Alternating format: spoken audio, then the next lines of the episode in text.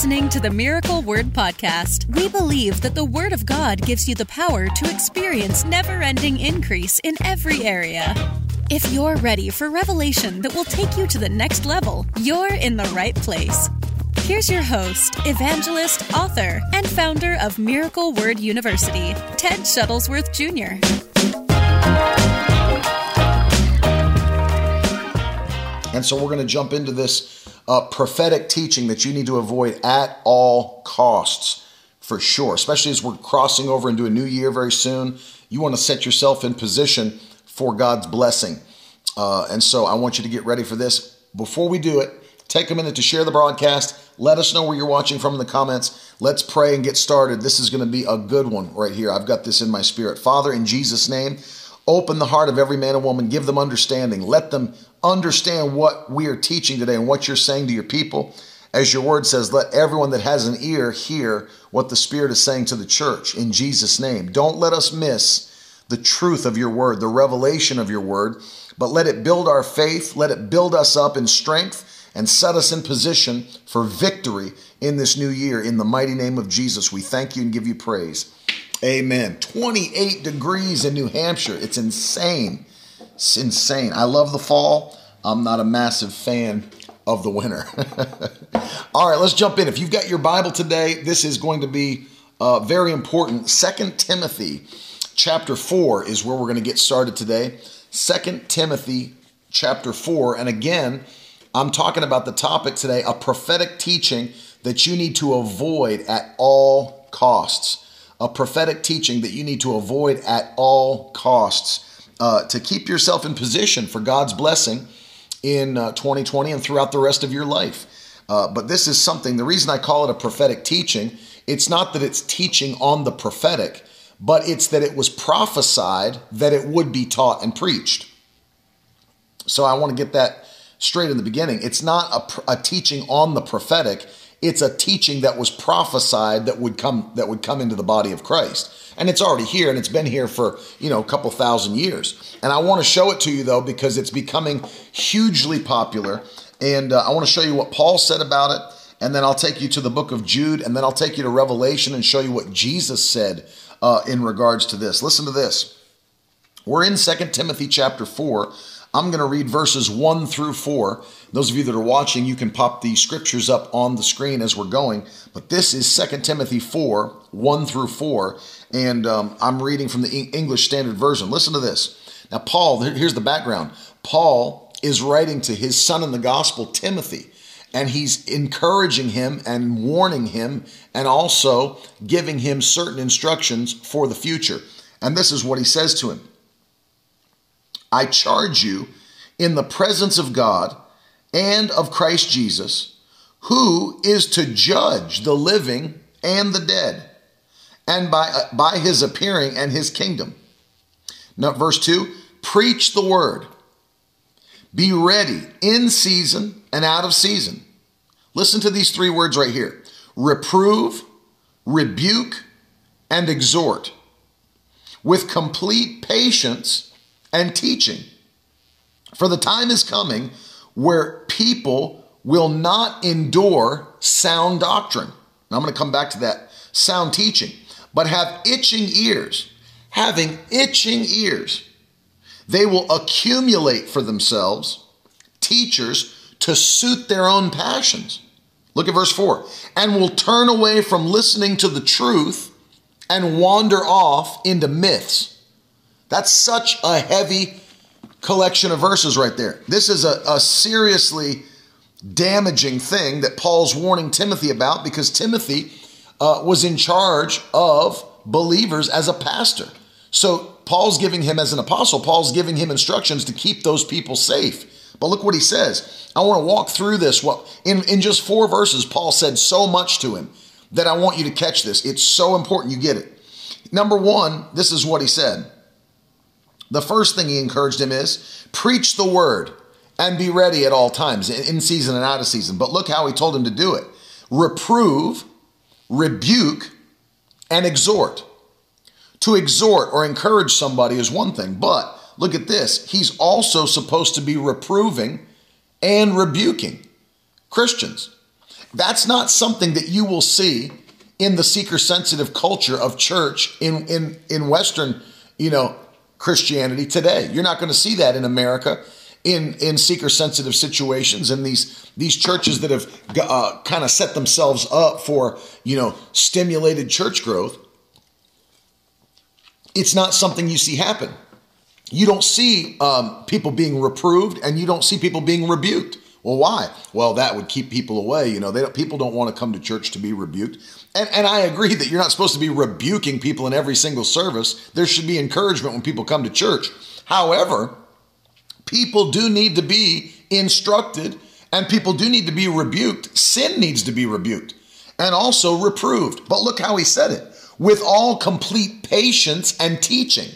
So let, let me show you something here that's, that's so powerful. Paul's teaching Timothy that as you deal with people that are out of line, don't just harshly rebuke them and leave it at that. He said, rebuke them with patience, meaning, I know you're being sanctified and becoming more like Jesus. Rebuke them with patience, but also, catch this, because it's so important that you catch it. He said, also with teaching. You see that? So, as you're rebuking, make sure that there is teaching going along with your rebuking. Because if you don't teach somebody, uh, if you're not teaching them while you're rebuking them, I'm trying to think of the best way to say it, it just causes frustration. If you're not teaching someone as you're rebuking them, Kelly's asking, what does reprove mean? It just means to reprimand someone, just to reprimand them. You know, yeah, that's crazy. Marie said, I heard a message where the minister said the Holy Spirit doesn't rebuke. Well, that's crazy because here the Holy Spirit is leading the Apostle Paul to tell Timothy specifically to rebuke. And it is something the Holy Spirit does. we need there needs to be rebu- rebukes and reprove, reproving is just reprimanding someone. Why? For missing the mark. Love you, James. And so understand this. Paul's encouraging Timothy don't just allow the believers to be exhorted all the time. Make sure everybody's staying online with what Jesus wants for their life. That's where the blessing is. Let's go further. Now, this is a very specific type of teaching that Paul's telling Timothy to engage in with the church. Make sure you exhort them, but make sure that you reprove them and make sure that you rebuke them as well. Why? To keep them in the blessing of God.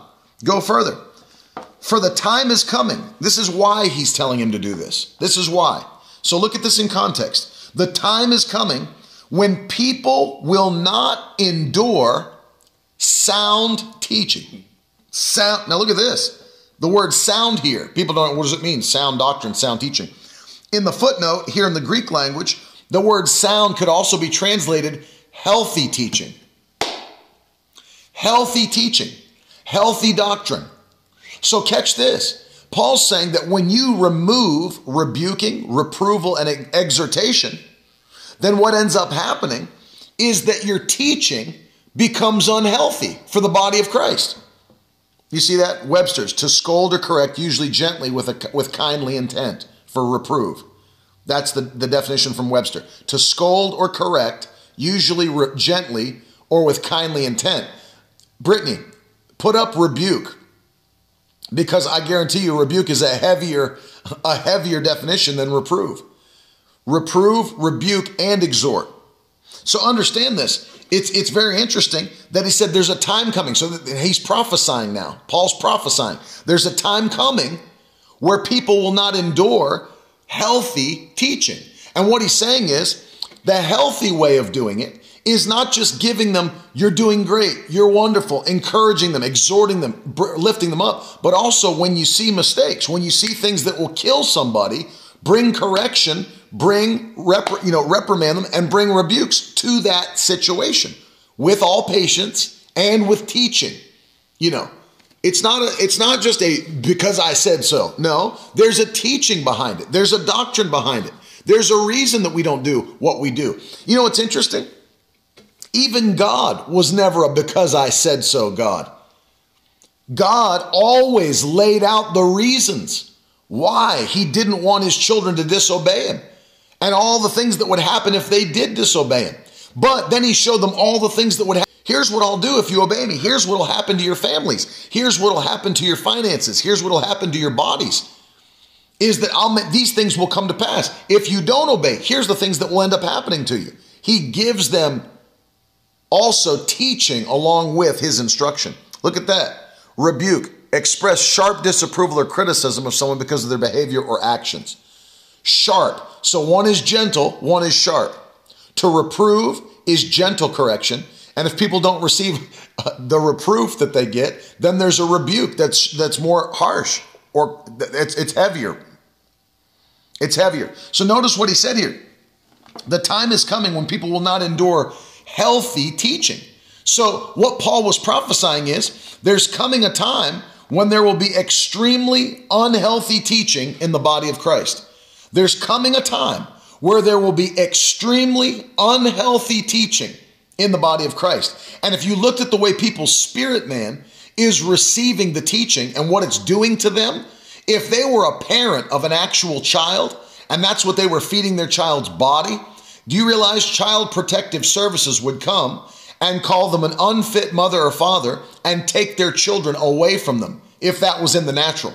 The way that some leaders are feeding the spirits of people, they would be considered an unfit mother or father that is actually abusing the children, and their children would be taken away. And that's what Paul's saying. It's an unhealthy teaching. Unhealthy. Unhealthy. And it actually destroys the body of Christ. And so here's the problem Paul is giving Timothy instruction and a warning so that that would never happen in Timothy's ministry. That's that's it right there. Brit's Brit's bringing out. You hear things like this in the church all the time. Brit said, "It's okay. You don't have to change. God loves you just the way you are." And, and see, that's a mixture of truth that is damaging. Because although God loves you the way you are and is calling you into the kingdom, He doesn't expect you to stay the way you are. Come as you are is the way you come. You do come as you are. I like how uh, it's been said in the past you can't change your life and then come to Christ. You have to come to Christ and then He'll change your life. In fact, I want you to put that in the in the comment section. You don't change your life and come to Christ. You come to Christ and he'll change your life. Because how can let me ask you a question. How can how can a dead man change their life? I'll deal with that, Marie. She said, I hear a lot of that's judging. You're judging people. I'll deal with that in a minute. But how can a dead person change their life? And the Bible says that you were dead in trespasses and in sins. So you're not alive before you come to Jesus. How can a how can a dead man even have an understanding that they're dead? See, that's not how it works, and the Bible teaches that. That's why we have to be brought from death unto life. You don't change your life and come to Christ. You come to Christ and He changes your life. So you do come as you are. Here's the thing watch this. You do come as you are, but you don't stay as you are. You do come as you are, but you don't stay as you are. There's a problem though. If you can sit in a church for two years, living in total sin, and never feel the conviction to change, there's a massive problem. And this message needs to be shared, by the way. You guys need to share this today because this needs to be heard all around the world. There's a problem if you can sit in a church and hear the preaching and teaching every single week for two years and never feel the, the conviction to change your life. Well, you know, God, God loves me as I am. He knows my heart. No, that's not what the Bible teaches. And I'm going to show you that in a minute. Come as you are, don't stay as you are. Come as you are, don't stay as you are. Look what Paul said. There's coming a time people will not endure healthy teaching anymore. So what will they do? Look what it says. They'll have itching ears. What does it mean to have itching ears? They'll have ears that want to hear a certain kind of teaching. That's what Paul calls unhealthy. I have ears that want to hear a certain kind of teaching. And I'm looking for teachers that'll scratch these ears with that kind of teaching that I want to hear. Paul describes it. What does that mean? What kind of teaching? Teachers, they'll accumulate to themselves teachers that will suit their own passions. And it's talking about fleshly passions and fleshly desires. fleshly passions, and fleshly desires. Teachers that will say, it doesn't matter what you do, it only matters what Christ did. And there's a ton of teachers saying that today and preachers.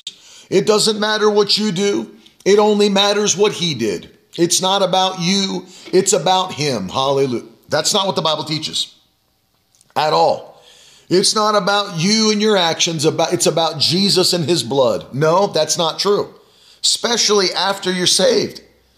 It's not true at all. And I'll show it to you from the word of God. It does matter what you do. Your actions do matter. Christ is expecting something from you. God is expecting something from you as a believer. And so I want, I want you to see this. Paul prophesied the day is coming where people will just start gathering to themselves and it'll be super popular. You know why? Because people want to live in a carnal mentality and in a fleshly way. They want that. It feels good to the flesh. It's one of those um, type of messages that's a you can have your cake and eat it too. Oh, because I can be saved but still do everything that's pleasing to my flesh? This is awesome. This is amazing. I can still be saved and go to church and get drunk every weekend and party. This is awesome. I can get saved and go to church every week and still sleep with my girlfriend. This is awesome. That's the kind of thing I want to be a part of. Yeah, because it's not, a, and it sounds right, doesn't it? Because it's a it's it's a deception, and so it sounds right. Yeah, man, this is great.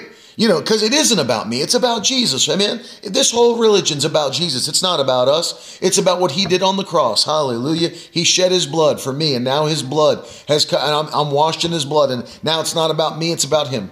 No, that's not true. That's not what the Bible teaches at all. It's the exact opposite of what the Bible teaches. Do you know that Jesus even taught that before he died?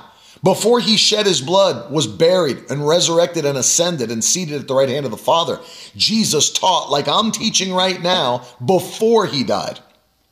Before he died. Let me show it to you before I, I finish with um, uh, 2 Timothy chapter 4. John chapter 14. You hear me read this on the broadcast and the podcast all the time. This is Jesus talking. Listen to what he says. Whoever has my commandments and keeps them, it is he who loves me. And he who loves me will then be loved by my Father. And then I will love him and manifest myself to him. So notice there isn't this this blows people's theological mind to read the words of Jesus in John 14. Whoever has my commandments and obeys them or keeps them, that's the only proof that he loves me. That's the proof Jesus is saying. And when I see the proof that he loves me, then my Father will love him. That's verse 21, John 14, 21. Then my Father will love him, and then I will love him and manifest myself to him. John 14, 21. Red letters, the words of Jesus. He's looking for people who love him and prove it by obeying his written word. And he said, When I see people like that, then my Father will love him, and then I'll love him, and then I'll manifest myself to him. So, catch this not everybody is qualified to receive the manifestations of Christ in their life. That blows people's minds. Write it in the comments. Not everyone is qualified to receive the manifestations of Christ. You say, why is there such a great divide between how Christians look? Why are some Christians always going from crisis to crisis, problem to problem, and other Christians seem like they're on cloud nine all the time? Because God does not show his favor the same way to every person. This is a strong message today. I'm giving you the meat. That's why I know I can give it to you because you guys are, are mature. You wouldn't be on this broadcast. God is looking for people who obey his word. And when they obey, according to John 14, 21, Christ said, Then I will love them and I will manifest myself to them. One translation says it this way Then I will love them and I will reveal myself to them. So not everyone is going to walk in daily manifestations of Christ because not everybody's willing to do what Jesus said. And so Paul deals with that. Paul says they'll have itching ears and they will accumulate for themselves teachers to suit their own passions. Listen, and then they'll turn away from listening to the truth and wander off into myths. Let me, let me give you one of those myths. It doesn't matter what you do, it only matters what Jesus did. Myth. That's a myth. It does matter what you do. In fact, you know, one of the one of the phrases that you hear people say all the time that are, you know, in what we call the hyper grace movement, the greasy grace movement I've called it is that they always say, if you talk like I'm talking right now and preach like I'm preaching right now, you know what they say? Well, sounds to me like you're into works, brother. Sounds like you got works going on. You're, you're trying to get your salvation by works. No, you need to understand that you can't obtain salvation through good works. The Bible teaches that. So it's not by anything that you do that you receive salvation. Come as you are. And then Christ changes you. But after he changes you, he does expect works. And if you think he doesn't, read the entire book of James because that's what it's about. Show me your faith, I'll show you my faith by my works. It does matter what you do. Your works do matter. Jesus just said they mattered. And I'm going to show you more in a moment from Jude and from Revelation. It does matter what you do as a child of God. And so here Paul's warning them don't get involved in this uh, wicked and unhealthy teaching in the body of Christ where they teach you you can do whatever. Yeah, AJ says the same thing. Well, brother, works didn't get you saved, so then how can you lose your salvation by works? Because God has expectations for you. God's not so foolish as people are. God's not a fool that he blesses the obedient with the disobedient. That's not how it works. It's not how it works. And I'm going to show you that from the from the scripture in a moment. But it matters what you do as a child of God. Your works in the kingdom matter. How you conduct yourself in the kingdom matters. What you do to obey the word of God matters. And it's a demonic prophetic teaching. In fact, this this and what I'm going to talk to you about, this entire hyper grace movement. This hyper grace, it doesn't matter what you do, you know, once you get saved. I mean, I've, I've heard it taught to the to the degree that it's impossible. Like like Christians like sin is not even a thing for Christians anymore. I've heard it taught to the degree that now, because the blood of Jesus becomes a filter. So, God, when He looks at you, He's just always looking at you through the filter of the blood of Jesus, and that your actions no longer matter. That is the furthest thing from the truth that the Bible could ever teach. Bible doesn't teach it. They're taking things completely out of context. You know what they say? You know, like First John chapter 1 and verse 9, this blows my mind how anybody can be this uh, obtuse. But you, you look at First John 1 9. Let's go there. I'll read it to you because it blows my mind. By the way, these were letters written by John. They, there were no chapters in the letters when they were written, there were no verses in the letters. It was a letter like you and I would write, or uh, same way you'd write an email, you know, he wrote, he wrote a letter. And in the first one, he says this If we say we have no sin, we deceive ourselves and the truth's not in us. If we confess our sins, he's faithful and just to forgive our, of us our, of our sins and cleanse us from all unrighteousness. And cleanse us. Say that. You see that? First John 1 to cleanse us. To cleanse us from all unrighteousness if we confess our sins. You know what they say? Well, that's not written to Christians, brother. That's written to Gnostics. That's written to um, other people. Not it's it's not uh, it's not to Christians. The entire letter is written to Christians. They say, well, he never says my brothers or my little children in the first chapter. He only starts saying that in the second chapter. There were no chapters in the original letter. It was just a letter. So, you know, that'd be like saying if I wrote you a letter and then and then said, um, told you told you like gave you instructions of something I wanted you to do in the first paragraph but I didn't actually say your name until the second paragraph. And then you went around and argued to everybody, well, I didn't have to do that, you know, because he didn't write the first paragraph to me because my name wasn't in it. He was actually starting to write to me in the second paragraph because that's where my name showed up. No, that's stupid. That's stupid, like logic. It, it's one letter written to Christians that were no chapters, no verses, and he's instructing Christians. And that's what he's talking to them about. Christians, if you sin, I mean, you wouldn't even do that to your wife or husband. Think about that. If, if you made a mistake and, and you offended your wife or husband, you're not going to say, well, you know, we're in a covenant of marriage that can't be broken, you know, so easily. So just because I, I lied to you or just because something happened, you know, we're still married. You would still apologize. You would still apologize to your wife or husband if you made a mistake. It, there's a difference between losing your covenant and losing your fellowship. You can lose your covenant, but you can also lose your fellowship. You can also lose your fellowship.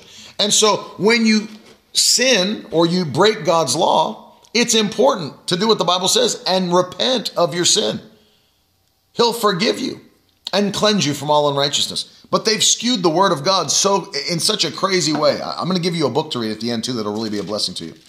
They'll wander off into myths. Your actions don't matter. What you do doesn't matter. Blah blah blah. It's it's not true. And Jesus said they matter. So listen to this. Sound teaching, that's healthy teaching. Look at the book of Jude right before Revelation. There's, it's only got one chapter, but I want to read to you the fourth verse. Actually, I'll read to you the third and the fourth verses of um, the book of Jude. Listen to this. This this heading in this in this uh, chapter is headed as judgment on false teachers. Judgment on false teachers. Listen to this. Beloved, Jude 1, 3, and 4. Beloved, though I was very eager to write to you about our common salvation. I found it necessary to write appealing to you to contend for the faith that was once for all delivered to the saints.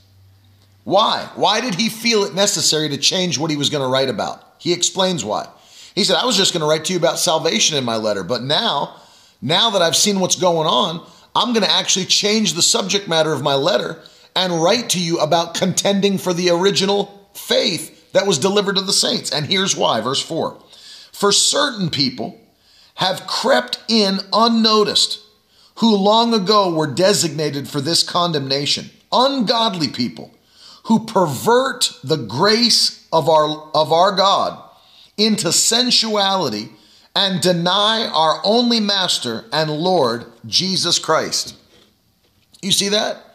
Look, if that's not a, a description of what, what's going on in the body of Christ with, with doctrines just like this hyper grace, you know what the Bible calls it? Doctrines of devils. Doctrines of devils. And I'll explain to you why, why, it's, why it is that in a moment. It says, certain people have crept in unnoticed who long ago were designated for this condemnation, ungodly people who pervert the grace of God. That's exactly what's happening right now is that people all through the body of Christ are perverting the grace of God and doing what Paul prophesied would happen is that they're they're teaching things that what people want to hear, things that suit their own passions, that cause them to wander off from the truth into myths, teaching that suits their own fleshly carnal passions and wander off into myths. The Bible says that these are ungodly people who pervert the grace of our God into sensuality and deny our only master and Lord, Jesus Christ. And so it's demonic. It's demonic. Listen, the writing in Jude explains why his readers should aggressively defend the truth. As predicted, immoral men had crept into the membership of the first century churches, and Jude describes them as ungodly, accusing them of claiming that God's grace allowed them to live an immoral life. According to Jude, they even rejected the fact that Jesus Christ is the ultimate authority and Lord. And it seems that these apostates believed it was un, that it was acceptable to give in to the body's evil desires. So that's the exact same thing that's happening today. The exact same thing that was happening when Jude wrote a letter to the first century church is the same thing that's happening today. And God says through the Holy Spirit that it is ungodly to believe this way ungodly men and women began to teach a perverted grace that turns the grace of God into sensuality and denies the Master and Lord Jesus Christ. And Paul said it's an unhealthy teaching that will destroy the body of Christ. And let me tell you, I have watched it destroy churches. I have watched it destroy uh, local churches. I've had pastors that have talked to me I've had pastors that have talked to me and said, Brother Ted, listen. And, and, the, and the conversation's always the same. Brother Ted, listen, I've had um, members of my church that have gotten involved in that hyper grace teaching. And what, now let me show you something. Remember this and write it down. Remember this and write it down. The way that you can tell if a teaching or a doctrine is from God or not is by the fruit that that teaching produces. You need to put that in the comments. The way that I can tell if a teaching is from the Lord or not is by the fruit it produces.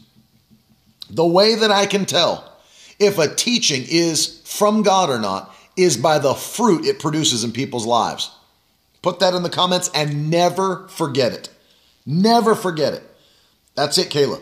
The way you can tell if a teaching is from God or not is from the fruit that it produces in the people's lives that believe it and that, that live it. And so I started to look at the fruit. I, I started to look immediately at the fruit. I said, Well, tell me. And, I, and then every pastor that's that's brought this to me as I've traveled, I've asked them the same thing. Well, what's what's happened with the people? What's happened with the people? And here's here's the end result of the teaching. Well, you know, they got into this hyper grace teaching and they came to me, and these are some of the things that their church members said to their pastors after getting into this hyper grace teaching. Well, you know, I don't I don't have to be faithful to church anymore because, you know, it's not about what I do, it's more about my relationship. It, it, has nothing to do with, you know, what I have to do for the Lord. And it has more to do with just, you know, His grace, you know, His grace over my life. When going to church faithfully is actually a command in Scripture. Hebrews 10 25. The Bible says, Do not forsake the assembling of yourselves together, as is the custom of some. But as you see the day of the Lord approaching, gather all the more, not the less, gather more.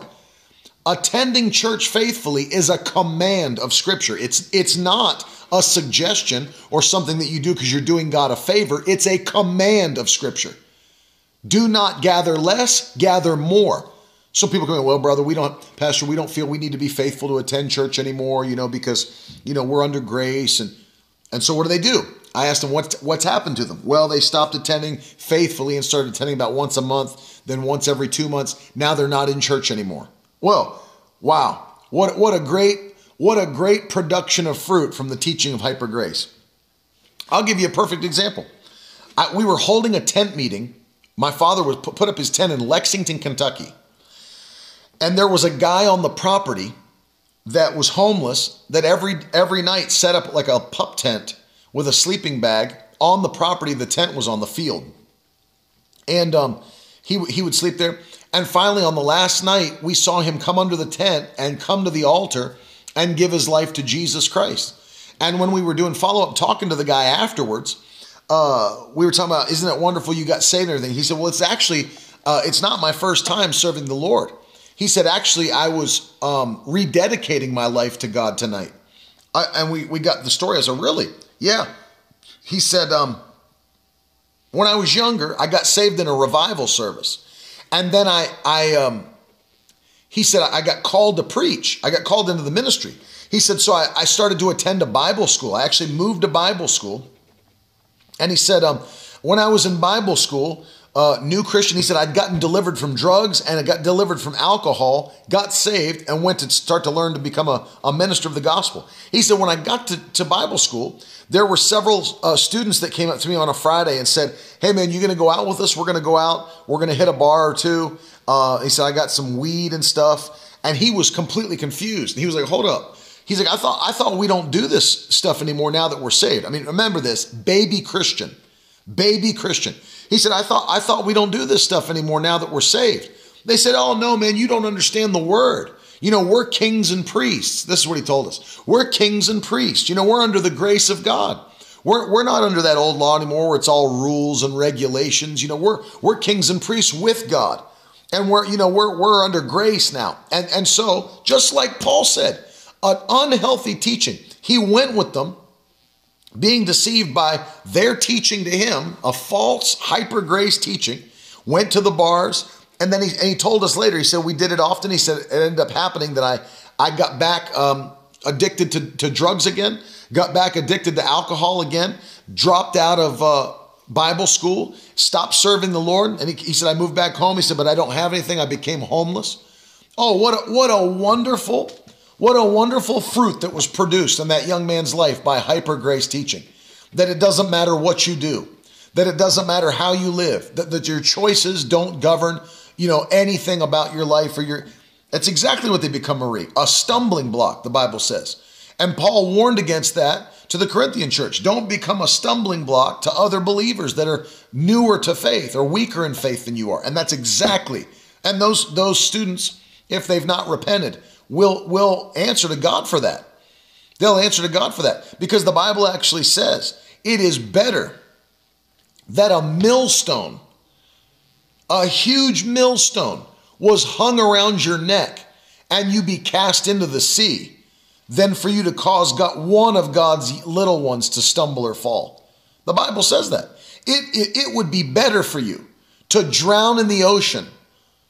That's what, that's what the Bible's saying. It would be better for you to hang a cement millstone or a rock around your neck and drown in the ocean than it would be for you to cause one, one of God's little ones to stumble and fall. That's how much God loves his children.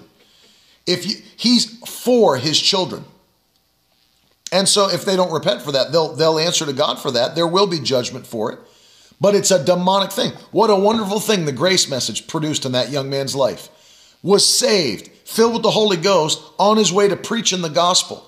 And he got to Bible school around people with this unhealthy doctrine, drug him back into drug addiction and alcoholism, and ultimately out of Bible school and destroyed his life and became homeless. What a wonderful fruit that was produced through that false demonic teaching. And that's why the Bible says it's the doctrines of devils. Doctrines of devils. Any teaching, listen to me when I say this, and you write it in the comment section and never forget it. Any teaching that makes you comfortable living in sin is a demonic teaching. Any teaching that makes you comfortable with living in sin is a demonic teaching. Write it in the comments and never forget it. Any teaching that makes you comfortable living in sin is a demonic teaching. And that's what the devil wants for your life to pervert the truth with a little bit of truth and a lot of deception so that it sounds good going in and you come out dead on the other side. Sounds good going in, you come out dead on the other side. Perversion of God's grace. Now look at Jesus. Jesus, who is our ultimate example. I mean, you can't, it's so funny to me.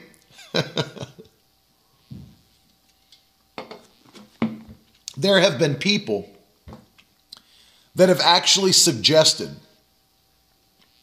Jesus' revelation, because revelation's progressive, that Jesus' revelation was not as full, fleshed out, and developed as Paul's revelation.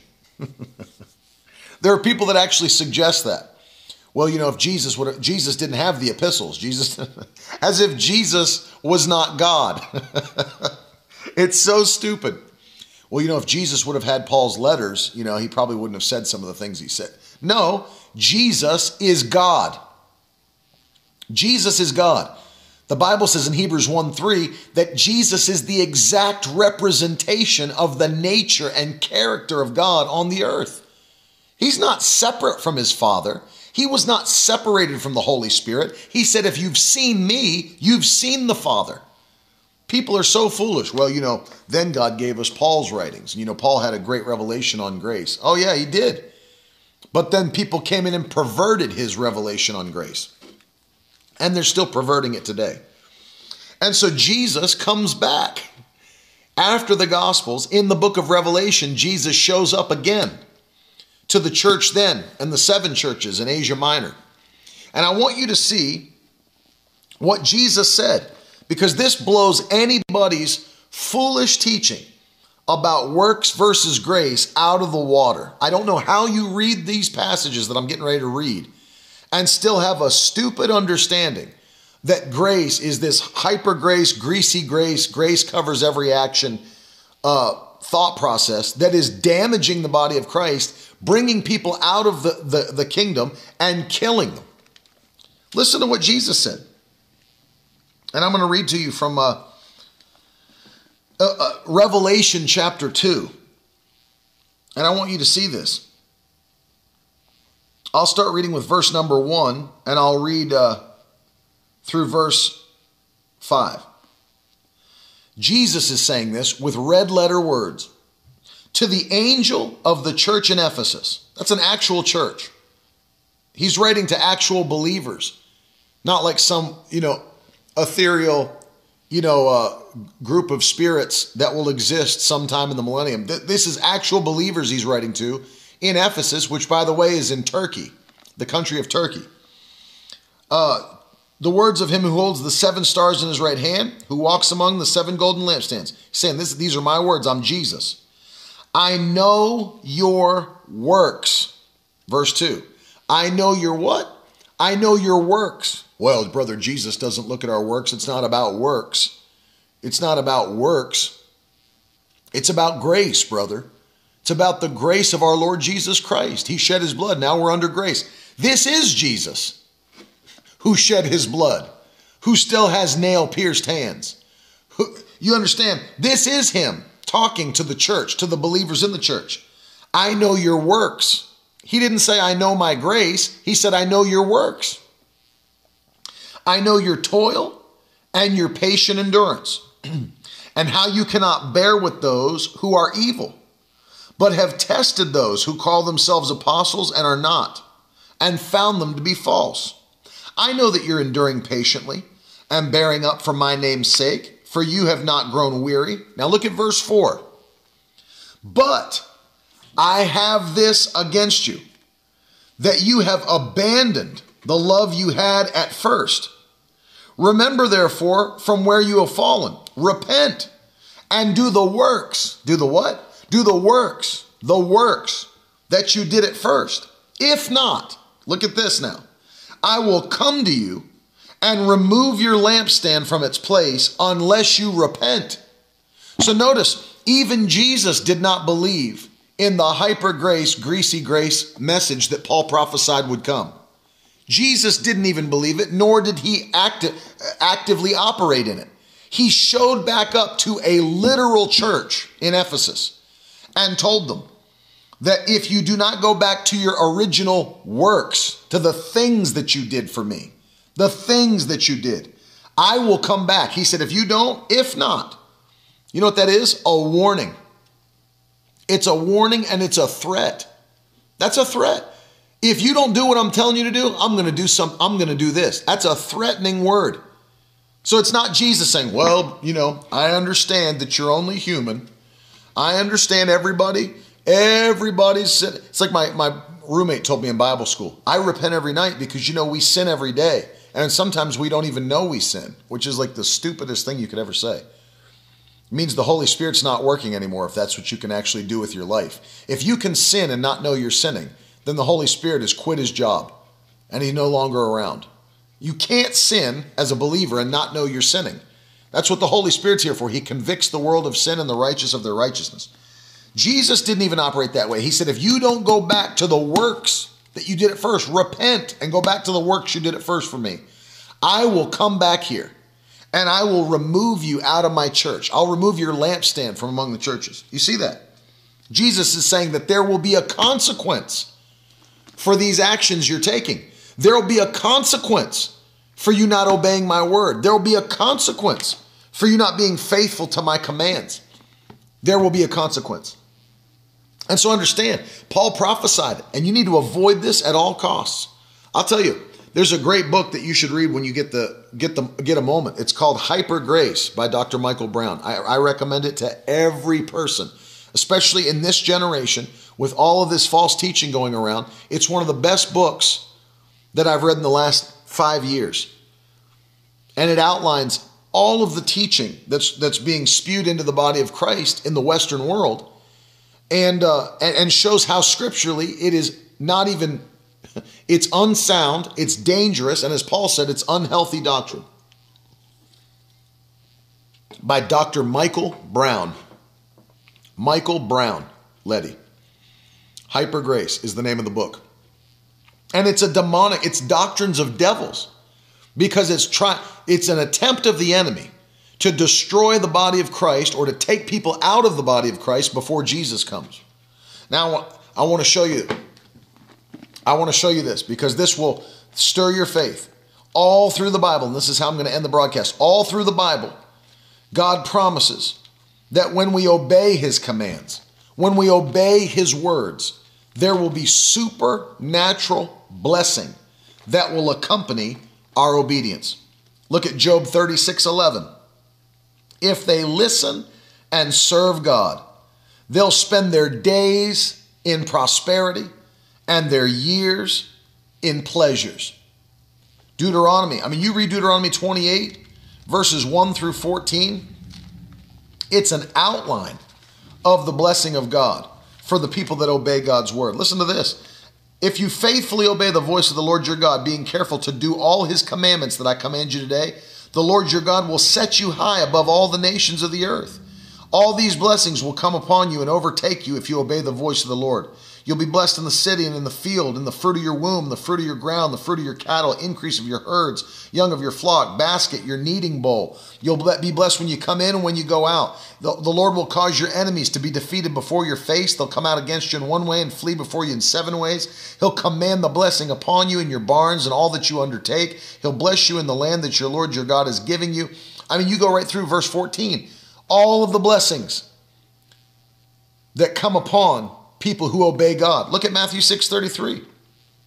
Seek ye first the kingdom of God and his righteousness, and all these things will be added unto you. Psalm 84. The Lord our God is a sun and shield, and he bestows more favor and honor, and no good thing will he withhold from those that walk uprightly. If you're Isaiah 119, if you're willing and obedient, you'll eat the good of the land. Notice God has prerequisites for his blessing. He doesn't randomly bless people. He doesn't sovereignly bless people. He says, if you'll obey my word, then I will bless you.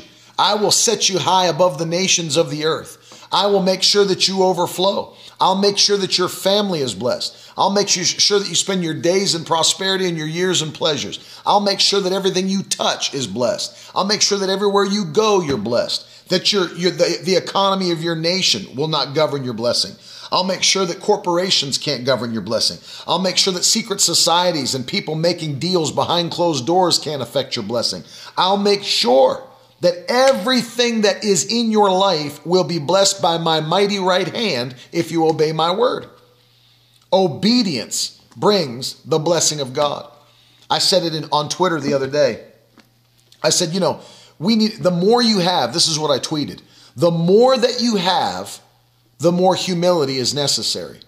Because you always have to remember that nothing you have was gotten because of your abilities, it was gotten because of your obedience. Nothing you have was obtained by your abilities, it was obtained by your obedience. The Bible says in Psalm 75, verses 6 and 7 promotion does not come from the east or the west or the south, but promotion comes from the Lord and he alone decides who will rise and who will fall. Who will rise? How can I know? Let me finish with this one verse, Second Chronicles 16 9. How can I make sure? Here's the question we're going to finish with. How can I make sure that I'm in position in 2020 for God to, to make me rise and not allow me to fall? Because promotion doesn't come from your boss or your company, it comes from the Lord. He decides who will rise. So the question becomes this How can I be the one that He decides I will rise? How can I be the one? How can I put myself in the position where God will see me and say, He's the one I'm going to make rise. She's the one I'm going to make rise. How do I do that? Second Chronicles 16 9 gives us a clue. The Bible says, The eyes of the Lord run to and fro throughout the whole earth to give strong support to those whose heart is blameless toward him. The eyes of the Lord. So look, at this. God's eyes are searching for these kinds of people. He is constantly, like a sonar, searching for these. He's sweeping the earth, searching for these kinds of people. People whose hearts are loyal to Him. People whose hearts are loyal to Him. And if you will make sure that your heart is loyal unto God. What does that mean? Well, that's why I read you John 14 21, because Jesus defined it. Those who have my commandments and keep them are the ones that love me. And if they will, my Father will love them, I will love them, and I'll manifest myself to them. If you'll do that, Throughout 2020, God's eyes will find you on a daily basis. He will show himself strong and mighty on your behalf on a daily basis, making sure your heart is turned toward him. You'll put yourself in position to be grabbed by the mighty right hand of God and lifted high above the nations of the earth. Lifted head and shoulders above this generation and this world. God will bless you. He'll bless your family. He'll bless your children. He'll bless what you put your hands to do. He'll bless your home. He'll bless your mental health. He'll bless your physical body. He'll bless your ministry. He'll bless your business. Everything you do, God will bless if you'll put yourself in position to be blessed by God. Let me just encourage you. God doesn't ever randomly. Amen. That's a great that's a great prayer, Marie. May I be a beep on his radar. May I be a blip on his sonar. May God find me every single day faithful to his word. May he find me every single day faithful because he'll not withhold any good thing from people who walk uprightly. Not any good thing. Nothing will be withheld from you. God said he promised it in his word. He doesn't withhold good things from his children. He does not make a plan for you to struggle. He makes a plan for you to be lifted high so he can point his finger at you and say, This is what I do with my children that are obedient. He will make you a spectacle on the earth. God, and in fact, that's the final declaration of faith I want you to write in the comments. God will make me a spectacle of blessing upon the earth. Write it in the comments before we pray. God will make me a spectacle of blessing upon the earth. God will make me a spectacle of blessing upon the earth. In Jesus' mighty name. In Jesus' mighty name. Father, in Jesus' name, I pray for every person watching the broadcast live or on the replay. I pray that you would give them a heart to serve you, give them a heart to obey your word, give them a heart to be faithful to your plan and agenda for the earth. I pray in Jesus' name you'll put a new fire in every one of us to serve the Lord without compromise in a generation that's full of compromise in the mighty name of Jesus. Strengthen our hearts, strengthen our families, strengthen our lives to be pleasing to you in the mighty name of Jesus Christ. We thank you for your goodness. We thank you for your glory and your grace in Jesus' name. In Jesus' name. Somebody shout aloud, Amen, and put some emoji hands in the comments. Amen. Listen, before 2020 hits, maybe you didn't get a chance to do it yesterday. I want to encourage you right now to sow a strong seed of faith. I had a great, it, it moved my heart yesterday. It moved my heart. I got a message from a friend of ours in California who said after the broadcast came to an end yesterday, my wife and I were crying and knew that the Lord was moving on our hearts to sow and partner with you to sow a thousand dollars. And they sowed it yesterday. And they said, we don't, they said, although it was a big step of faith for us, we don't want to keep hearing about being large, lavish givers and not be one ourselves. We don't want to be in a position where we keep hearing about large giving and don't be a part of it ourselves. I commend that family. I commend them for stepping out in faith. I told them, I remember when Carolyn and I first sowed our first $1,000. It meant a lot to us. It, it felt like a huge leap into faith. But I want to encourage you because there's people that are watching. God wants to bless you. He wants to take you into overflow in 2020 like you've never seen. But it takes that step of faith, just like our friends in California did yesterday and others have done through the week. I want to encourage you to take a step of faith today, something that moves your heart by faith, and sow a seed into the kingdom of God. If you're watching on Periscope or Facebook, you can use hashtag donate right now to sow your seed. If you're on YouTube or any of those platforms, even listening on the podcast, you can go to miracleword.com and you can sow a seed on the website. If you would like to use Cash App, you can use the cash tag MWGive. MWGive. And then, of course, on PayPal, info at miracleword.com. But I want to encourage you right now, every person that's watching, take that step of faith. You've got to set yourself up for the greatest 2020 that you've ever seen. My wife and I are doing the same. I would never tell you to do something that we're not doing. We're, we always take the last month of the year to sow the largest seed and, and set ourselves up for the greatest upcoming year because we want God. Same way I just talked to you. I want to be a blip on his sonar. I want him to find me. I want him to find me faithful. I want him to find me obedient And I'm going to eat the good of the land in Jesus' name. And I declare you're going to eat the good of the land in the mighty name of Jesus. I'm, I'm declaring it. You know, we, we said 2020, it's going to be a year of favor, extreme favor, violent increase, expedited favor. I'm declaring credit cards will be paid off, student loan debt will be paid off, cars will be paid off, houses will be paid off, that you'll walk in the overflow and have more than enough. No more paycheck to paycheck, no more struggling to get by and scraping the bottom of the barrel. You'll be blessed in the mighty name of Jesus. You will be blessed. So take a moment right now and sow a seed by faith. I want to encourage you to make a push for this because it's important what's happening in this new year. I want to encourage those of you to prayerfully consider partnering with Carolyn and myself. We're encouraging people at a minimum of $85 a month or $1,000 a year or more, whatever you feel to do. We have many people standing with us at $100, $200, $300 a month, whatever you feel to do. And stand with us to see a generation change before Jesus comes back and before it's too late. I refuse to let my generation be bombarded with this false doctrine that would try to pull them from Christ without boldly proclaiming Jesus has a plan to set this generation free. And so I want to say that I love every one of you and thank you for every person that's sowing seeds into this ministry. We're getting your messages, we're getting your seeds, and we say thank you. Thank you. 2020 is going to be the best year you've ever seen in Jesus' name. I love you guys so much and thank you. Don't forget, coming up this Friday night, 6 o'clock, Miracle Word Kids live stream. Uh, sign up for the magazine if you haven't yet, miracleword.com. Love you too, Caitlin. I love you guys very much, you and Mike. And uh, there's my boy. Come here, boy. Run, run, run, run, run, run, run, run, run. There's my boy. We're getting ready to go on an airplane in just a little bit and uh, going home to Florida, to your bedroom, to your house. You see yourself on the TV?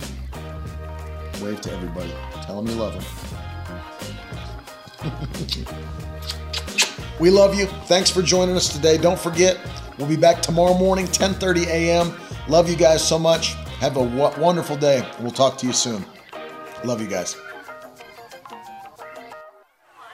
Now that's the stuff leaders should be made of.